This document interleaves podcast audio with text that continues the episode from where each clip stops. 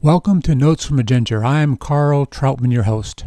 The most important question that journalists could ask President Trump today is this How does this all end? I suppose Trump would have a simple answer with America great again.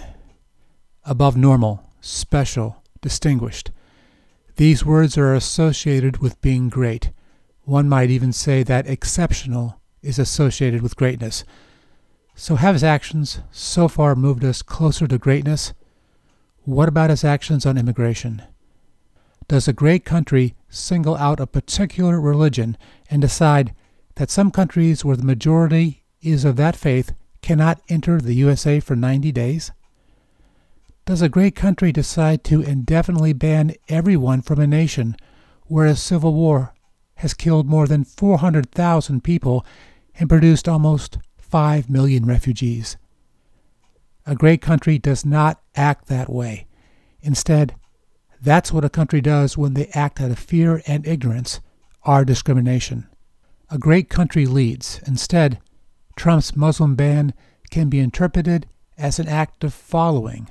Many people are fearful. Many are also ignorant.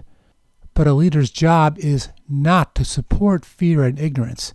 It is to challenge fear and replace ignorance with education. Or at least one would think. A great country also stays true to its values.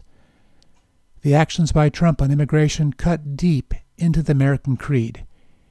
It contradicts core principles like due process and equal protection. Political scientist Corey Brettschneider, writing in Politico Magazine, said it well. Quote, the U.S. government does not discriminate based on caste, circumstances of birth, or religious belief. End quote. Make America great again? No, he's trying to make America common.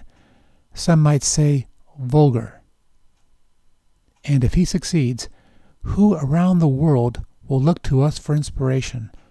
What kind of future will that bring America? I'll say it again. How does this all end?